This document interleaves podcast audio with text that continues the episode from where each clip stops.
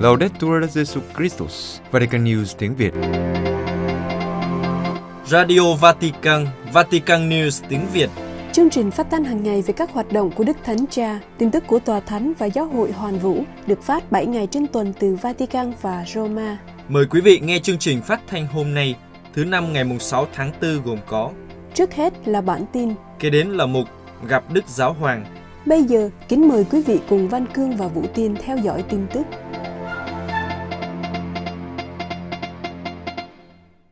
Đức Thánh Cha sẽ rửa chân cho 12 tù nhân thiếu niên.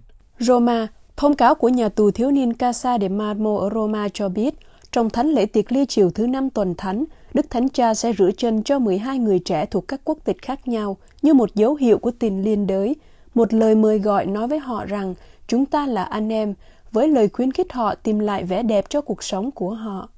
Thông cáo viết, Đức Thánh Cha Francisco muốn lặp lại một cử chỉ hết sức nhân văn, bác ái và gần gũi tại một nhà tù ở Roma và đã chọn cơ sở Casa del Marmo để gặp gỡ các thiếu niên, những người trẻ tuổi cần tình cảm, sự dịu dàng và sự lắng nghe.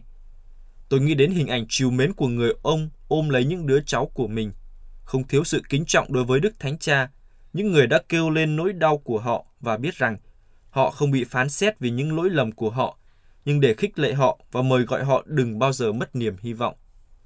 Thông cáo viết tiếp, Ngài sẽ quỳ gối trước họ trong cử chỉ tạ lỗi thay cho một bộ phận xã hội đã tạo cho họ ảo tưởng, dụ dỗ rồi ruồng bỏ họ. Như một người cha yêu thương, Đức Thánh Cha Francisco sẽ quỳ gối trước các tù nhân trẻ tuổi để kêu gọi các cơ sở giáo dục đừng bỏ rơi những đứa trẻ mong manh này, những đứa trẻ thường cô đơn, bị bỏ rơi, lạc lối và mất phương hướng, không có điểm tựa. Họ không còn hơi ấm gia đình, họ bị giàn vặt bởi những lỗi lầm đã gây ra và mang trong lòng tiếng kêu đau khổ và uất hận. Đức Thánh Cha Francisco sẽ lấy khăn lòng thương xót, lau đôi chân ướt át của các thiếu niên như một cử chỉ liên đới của một nhân loại không phán xét, không lên án, không dựng lên những bức tường phòng thủ và loại trừ. Đức Thánh Cha Francisco quỳ gối trước các tù nhân trẻ tuổi, sẽ hôn chân họ như Chúa Giêsu đã làm. Nụ hôn này không phải là nụ hôn của kẻ phản bội. Trái lại, đó là nụ hôn của sự dịu dàng, đón nhận của Thiên Chúa. Đó là nụ hôn thân thiện của những người muốn vực dậy những người trẻ đã xa vào lưới của ma quỷ.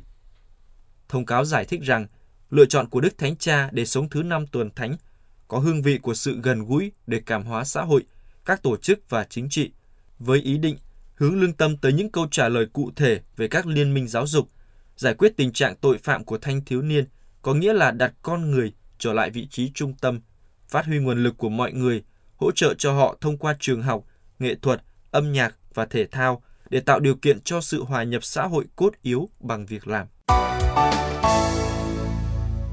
Tòa Thánh chỉ được báo về vụ thuyên chuyển Đức cha Thẩm Bân đến Thượng Hải vài ngày trước. Vatican, ngày 4 tháng 4, Đức cha Giuse Thẩm Bân, giám mục giáo phận Hải Môn đã nhậm chức tại giáo phận Thượng Hải. Giám đốc phòng báo chí tòa thánh ông Matteo Bruni cho biết, tòa thánh đã được thông báo vài ngày trước về quyết định của chính quyền Trung Quốc. Hiện tại không có gì để nói về đánh giá của tòa thánh. Trong thông cáo gửi đến các ký giả, ông Bruni nói rằng tòa thánh đã được thông báo cách đây vài ngày về quyết định của chính quyền Trung Quốc về việc thuyên chuyển đức giám mục và được biết từ các phương tiện truyền thông về việc nhậm chức sáng nay. Ông nói thêm, hiện tại tôi không có gì để nói về đánh giá của tòa thánh về vấn đề này. Đức cha Giuse Thẩm Bân, sinh năm 1970 tại thành phố Tề Đông, trong một gia đình có truyền thống công giáo lâu đời. Sau khi hoàn thành chương trình triết học và thần học, Ngài được thụ phong linh mục vào ngày 1 tháng 10 năm 1996. Ngài là linh mục chính sứ và sau đó cũng là tổng đại diện của giáo phận Hải Môn cho đến năm 2008. Sau khi Đức cha Dư Thừa Tài qua đời, Ngài điều hành giáo phận với tư cách là giám quản giáo phận. Ngày 21 tháng 4 năm 2010, Ngài được tấn phong giám mục Hải Môn với sự phê chuẩn của Đức Thánh Cha và sự công nhận của chính quyền. Tại Thượng Hải còn có Đức cha Tadio Mã Đạt Khâm được tấn phong giám mục phụ tá vào tháng 6 năm 2012 khi giáo phận vẫn còn do Đức cha Aloisio Kim Lỗ Hiền, dòng tên lãnh đạo. Đức cha Mã Đạt Khâm đã được chọn làm giám mục với sự đồng ý của cả tòa thánh và chính quyền Bắc Kinh.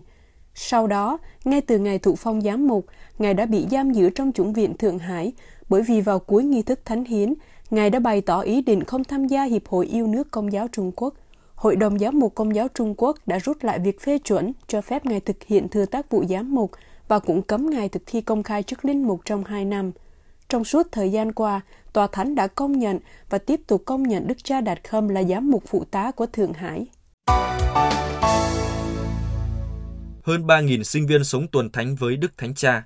Roma, trong tuần thánh, hơn 3.000 sinh viên công giáo từ khắp nơi trên thế giới đến Roma để tham dự các cử hành tuần thánh với Đức Thánh Cha và các sự kiện do tổ chức Opus Dei hướng dẫn.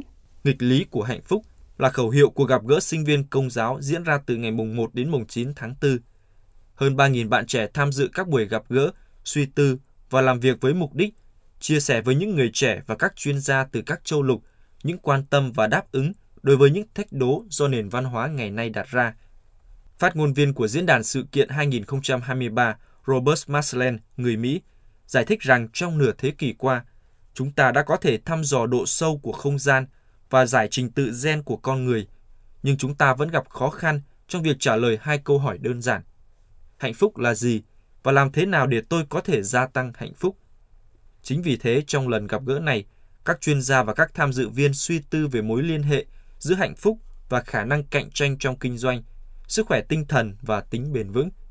Họ cũng tự hỏi liệu hạnh phúc có thể được tìm thấy ở những nơi dường như không có chỗ đứng hay không. Các trao đổi về những vấn đề này được thực hiện với các động lực khác nhau trong các nhóm quốc tế và liên ngành gồm 40 đến 50 người do các học giả trong từng lĩnh vực dẫn đầu. Ngoài các buổi gặp gỡ và làm việc nhóm, các bạn trẻ còn tham dự các nghi lễ tuần thánh với Đức Thánh Cha như lễ lá Chúa Nhật vừa qua, tiếp kiến chung tại quảng trường Thánh Phêrô. Các bạn trẻ cũng có cuộc gặp gỡ với Đức ông Fernando Ocaris, bề trên giám hạt Opus Dei. Hai điểm quan trọng khác của cuộc gặp gỡ là tính phổ quát và sự phong phú về văn hóa. Nói cách khác, việc cùng sống với nhau trong một tuần giúp các sinh viên mở rộng cái nhìn, con tim, khám phá các nền văn hóa khác và tính phổ quát của giáo hội. Đồng thời, Kinh thành Vĩnh Cửu còn cho phép các tham dự viên khám phá một di sản lịch sử, văn hóa và tôn giáo vĩ đại. Trong dịp này, các bạn trẻ còn tự nguyện quyên góp tiền cho Caritas của Thổ Nhĩ Kỳ và Syria để trợ giúp cho các gia đình bị ảnh hưởng bởi trận động đất vào ngày 6 tháng 2 vừa qua.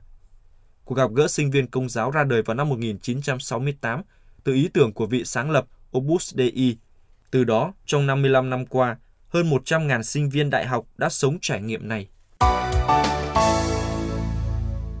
Vatican ra mắt nền tảng xã hội Synax Family. Vatican nhằm đáp ứng nhu cầu của các hội đồng giám mục, các phong trào, hiệp hội về mục vụ gia đình.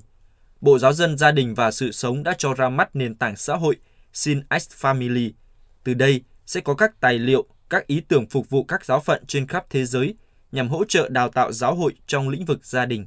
Theo bà Gabriela Gambino, Phó Tổng Thư ký Bộ Giáo dân Gia đình và Sự sống, sáng kiến nền tảng xã hội Sinac Family là một phần của tiến trình hiệp hành mà toàn thể giáo hội đang sống, đồng thời đóng góp thực hành các thượng hội đồng về gia đình và về người trẻ.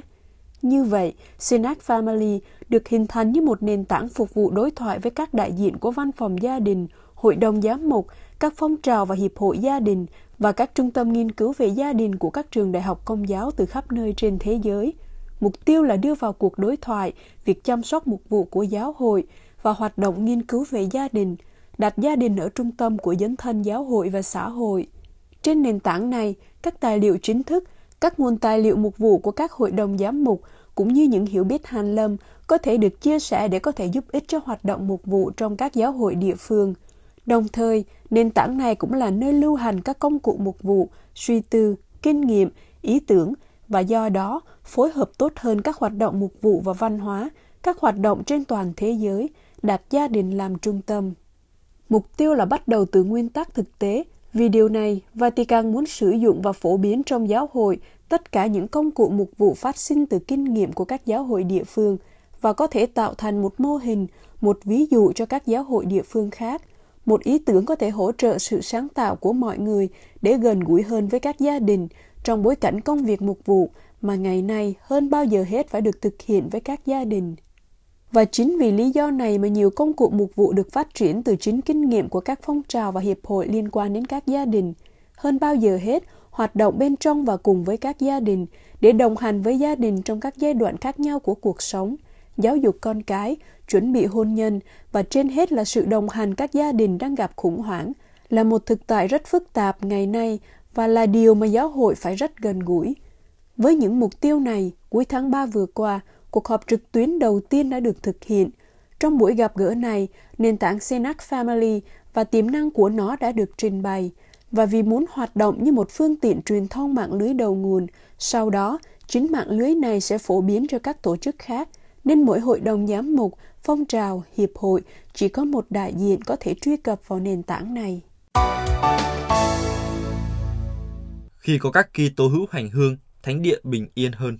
Jerusalem, cha Francesco Patton, bề trên dòng Francisco tại thánh địa cho biết, mặc dù trong thời gian qua, tình hình tại thánh địa có nhiều căng thẳng, nhưng các tín hữu vẫn hành hương đến thánh địa để tham dự các cử hành tuần thánh. Khi có các tín hữu hành hương, Jerusalem bình yên hơn. Trong một cuộc phỏng vấn dành cho Vatican News, đề cập đến những bạo lực gần đây, cha Francesco Patton nói điều quan trọng là chúng ta phải củng cố đức tin. Kitô hữu phải luôn ghi nhớ trong tâm trí lời của Chúa Giêsu. Đừng sợ, cần phải luôn nhớ rằng sức mạnh của chúng ta đến từ Thánh Thần và từ tương quan với Chúa Giêsu, chứ không phải từ sức mạnh con người. Theo bề trên dòng Francisco tại Thánh Địa, khi có các tín hữu hành hương thì bạo lực giảm. Vì thế những người hành hương rất quan trọng, làm cho tình hình được ổn định hơn. Khi không có khách hành hương, những kẻ cuồng tín sẽ rảnh tay hơn. Ví dụ trong thời gian qua, vào cuối tháng riêng đã có nhiều hành vi bạo lực xảy ra, thời điểm đó ít khách hành hương. Cha Patong xác nhận, vào chủ Nhật lễ lá vừa qua, cuộc rước lá đã diễn ra rất bình yên, không có vấn đề gì xảy ra. Buổi đi chặng đảng thánh giá tuần trước cũng vậy, và tôi cho rằng thứ sáu tuần thánh này cũng thế. Khi có nhiều người hành hương, tình hình tôi có thể nói là dễ dàng hơn cho chúng tôi. Những người hành hương là một yếu tố ổn định và ngăn chặn bạo lực. Cha cho biết thêm, vào thời điểm này, các tín hữu hành hương đã trở lại đông đảo như trước đại dịch và so với năm 2018 đông gấp đôi. Vào Chủ nhật vừa qua, có hơn 20.000 người tham dự cuộc rước lá. Về các biện pháp để đảm bảo an toàn cho các tín hữu, cha Patong giải thích, tất nhiên đối với chúng tôi, trước các hành vi bạo lực và phá hoại, điều quan trọng và cần thiết là yêu cầu tăng cường an ninh. Dĩ nhiên không thể thấy trước tất cả những điều này và chúng ta không thể kiểm soát hoàn toàn. Nhưng khi điều gì đó xảy ra với chúng tôi, điều quan trọng là phải tố giác và yêu cầu bảo mật. Vào thời điểm này, chúng tôi có thể nói rằng Jerusalem thực sự là ngôi nhà cầu nguyện cho tất cả các quốc gia. Một nhà truyền giáo Phi Châu bị chết vì đạn lạc. Burkina Faso, tu huynh Moses Simu Konde Sense thuộc giáo hội Thừa Sai Châu Phi đã qua đời ở Ouagadougou vào tối ngày 29 tháng 3 sau khi bị trúng đạn lạc gần một trạm kiểm soát quân sự. Các nguồn tin của trụ sở tổng quyền của Hội Thừa Sai Châu Phi cho biết, tai nạn xảy ra vào khoảng 9 giờ tối ngày 29 tháng 3 khi Tu Huynh đang đi qua gần trạm kiểm soát do quân cảnh thiết lập. Quân đội đã bắn một vài phát súng vào những người mà họ cho là mối đe dọa. Thật không may, một phát súng đã trúng và giết chết Tu Huynh Moses. Quân cảnh đã gửi thư xin lỗi chính thức tới Hội Thừa Sai Châu Phi và gia đình của Tu Huynh. Theo văn phòng công tố quân sự Wadadugu những người lính đang làm nhiệm vụ đã sử dụng súng của họ để bắt giữ một người khả nghi đang đi bộ, người được cho là đã từ chối tuân lệnh. Thật không may, Tuhin Moses khi ấy đang di chuyển trên xe và bị trúng đạn và qua đời. Trong khi gửi lời chia buồn tới gia đình nạn nhân, Văn phòng Công tố quân sự đã mở một cuộc điều tra để làm sáng tỏ các tình tiết của vụ việc. Burkina Faso đã trải qua giai đoạn bất ổn chính trị nghiêm trọng kể từ năm 2015 do bạo lực bởi các nhóm thánh chiến gây ra ở nhiều khu vực khác nhau. Những xung đột này đã khiến ít nhất 10.000 người thiệt mạng, cả dân thường và quân lính, và khoảng 2 triệu người phải di tản. Vào ngày 30 tháng 3, tình trạng khẩn cấp đã được ban bố tại 8 vùng của đất nước, bao gồm 22 địa hạt, tương ứng với khoảng một nửa lãnh thổ quốc gia. Hơn nữa, các tổ chức xã hội dân sự ở Burkina Faso đã bày tỏ lo ngại về các trường hợp bắt cóc công dân và ép buộc nhập ngũ như là lực lượng hỗ trợ quân đội trong cuộc chiến chống chủ nghĩa thánh chiến, đồng thời lên án sự từ chối quyền tự do quan điểm của người dân luôn tái diễn và có hệ thống. Quý vị vừa theo dõi bản tin ngày 6 tháng 4 của Vatican News tiếng Việt. Vatican News tiếng Việt Chuyên mục Gặp Đức Giáo Hoàng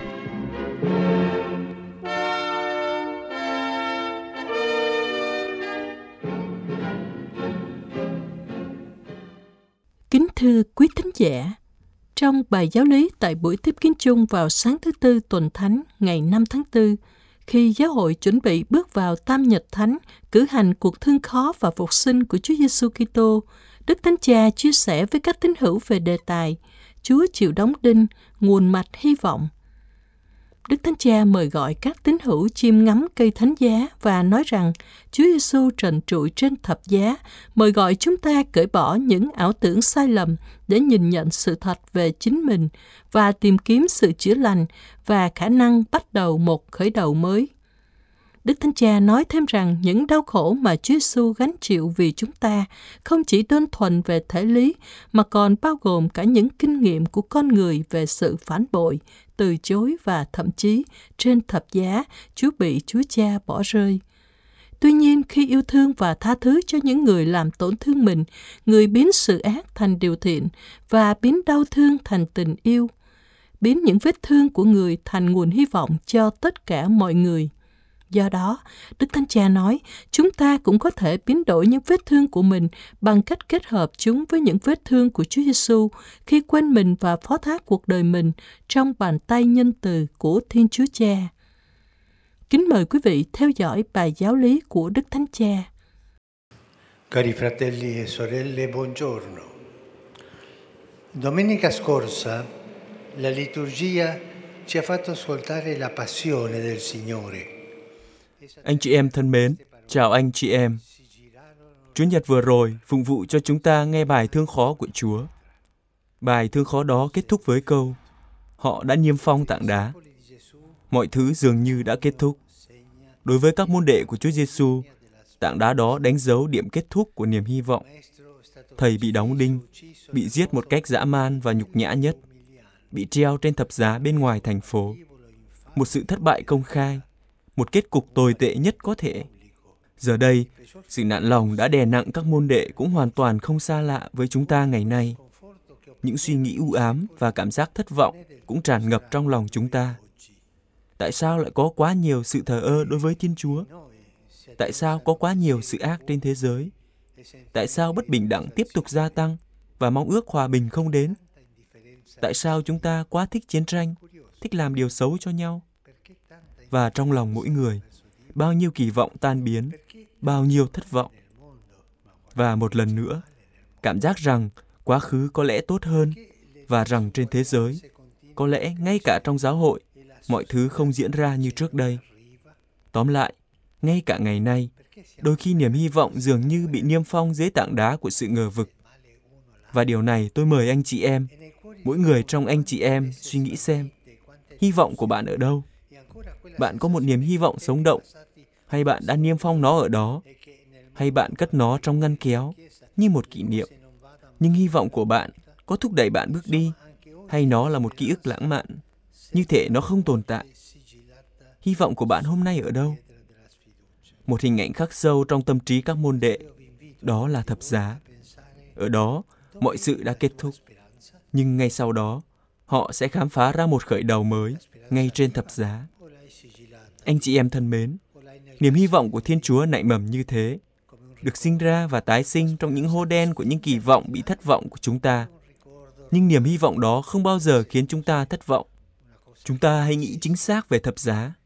Từ dụng cụ tra tấn khủng khiếp nhất, Thiên Chúa đã tạo nên dấu chỉ vĩ đại nhất của tình yêu. Cây gỗ chết chóc đó đã trở thành cây sự sống, nhắc nhở chúng ta rằng sự khởi đầu của Thiên Chúa thường bắt đầu từ những kết thúc của chúng ta. Do đó, người thích làm những điều kỳ diệu. Vì thế, hôm nay chúng ta hãy nhìn lên cây thánh giá để hy vọng có thể nảy mầm trong chúng ta. Đó là nhân đức thường ngày, nhân đức thầm lặng và khiêm nhường, nhưng là nhân đức giúp chúng ta đứng vững, giúp chúng ta tiến bước. Không có hy vọng, chúng ta không thể sống. Chúng ta hãy suy nghĩ, hy vọng của tôi ở đâu?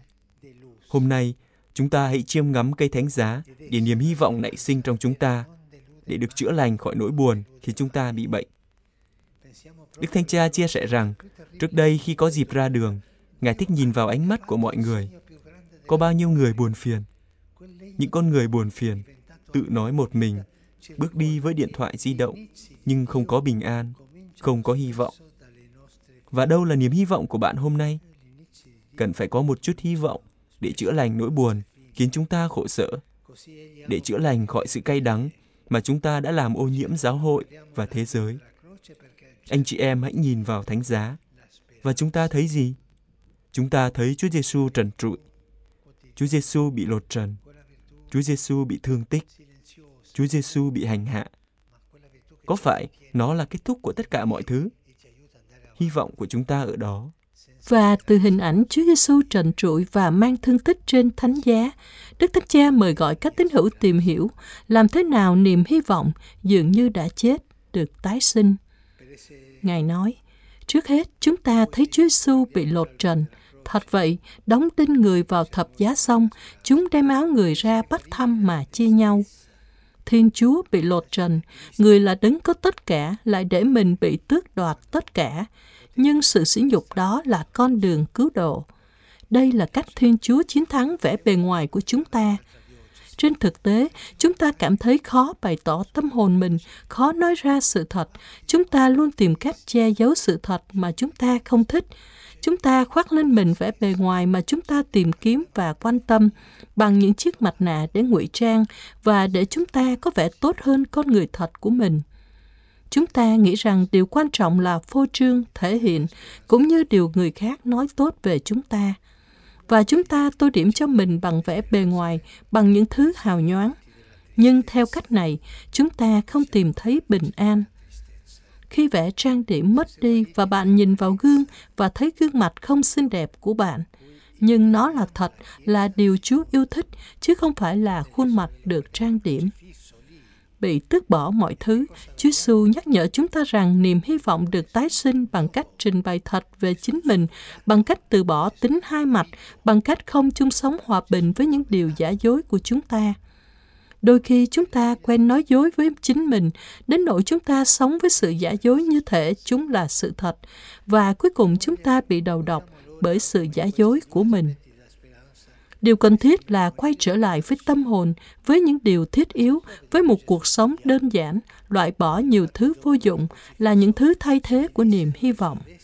Ngày nay, khi mọi thứ đều phức tạp và chúng ta có nguy cơ đánh mất điều cốt yếu, chúng ta cần sự đơn giản để khám phá lại giá trị của sự điều độ, của sự từ bỏ, của việc dọn sạch những gì làm ô nhiễm tâm hồn và khiến chúng ta buồn phiền.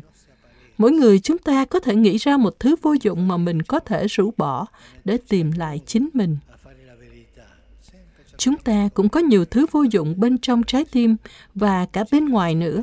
Hãy nhìn vào tủ quần áo của bạn. Cái này hữu ích, cái này không cần. Và dọn dẹp ở đó. Hãy nhìn vào tủ quần áo của tâm hồn. Bạn có bao nhiêu thứ vô dụng, bao nhiêu ảo tưởng điên rồ. Hãy quay trở lại với sự đơn giản, với những điều chân thật, không cần trang điểm. Đây là một bài tập tốt. Tiếp tục bài giáo lý, Đức Thánh Cha nói, chúng ta hãy nhìn lên cây thánh giá một lần nữa và chúng ta thấy Chúa Giêsu bị thương tích. Thánh giá cho thấy những chiếc đinh xuyên qua tay và chân của người, cạnh sườn của người bị đâm thủng.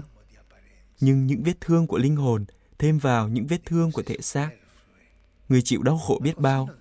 Chúa Giêsu đơn độc, bị phản bội, bị giao nộp và chối bỏ bởi chính người thân của mình, bởi các bạn hữu và bởi các môn đệ của người, bị chính quyền tôn giáo và dân sự lên án. Thậm chí, người còn cảm thấy bị Thiên Chúa bỏ rơi. Trên thập giá còn xuất hiện lý do cho cái kết. Đây là Giêsu, vua dân Do Thái.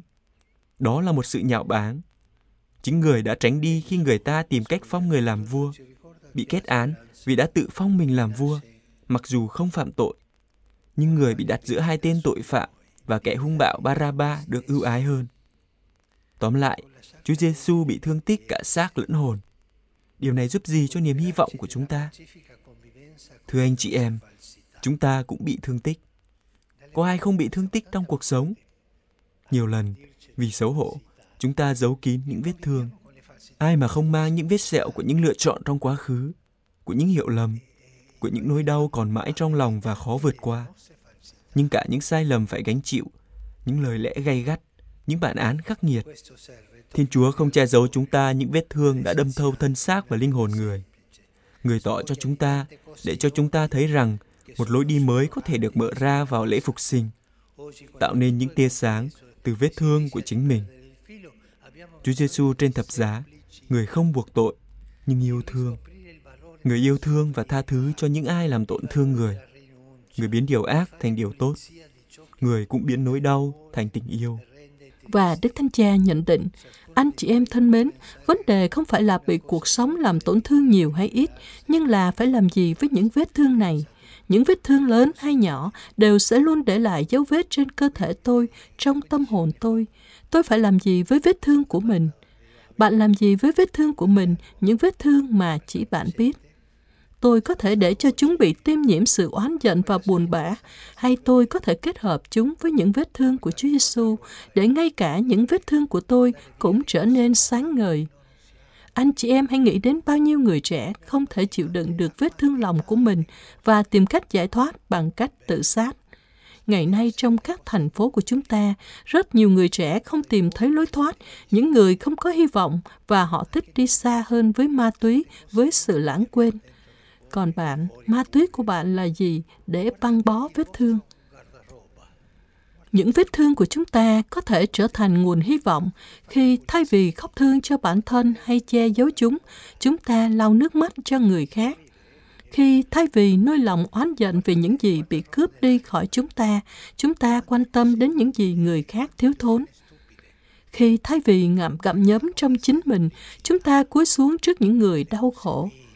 Khi thay vì khao khát tình yêu cho chúng ta, chúng ta lại làm dịu đi những người cần chúng ta. Bởi vì chỉ khi chúng ta ngừng nghĩ về bản thân, chúng ta mới tìm thấy chính mình. Nhưng nếu chúng ta tiếp tục nghĩ về chính chúng ta, chúng ta sẽ không tìm lại được mình nữa. Và chính nhờ làm điều này mà, như Kinh Thánh nói, vết thương của chúng ta nhanh chóng lành lại và niềm hy vọng lại nảy sinh.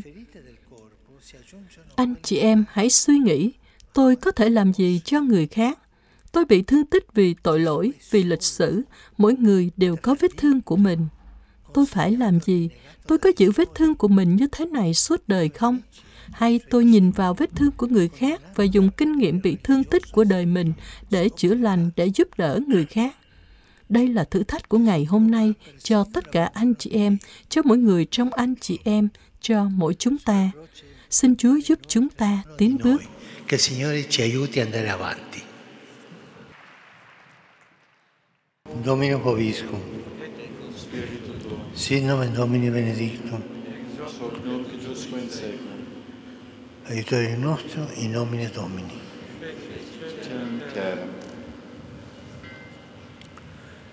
Benedicat vos omnipotens Deus, Pater, et Filius, Espírito Santo.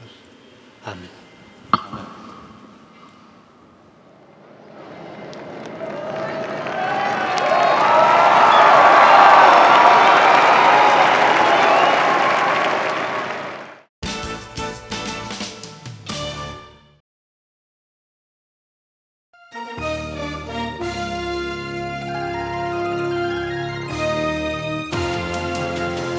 Cảm ơn quý vị đã chú ý lắng nghe chương trình Radio Vatican của Vatican News tiếng Việt.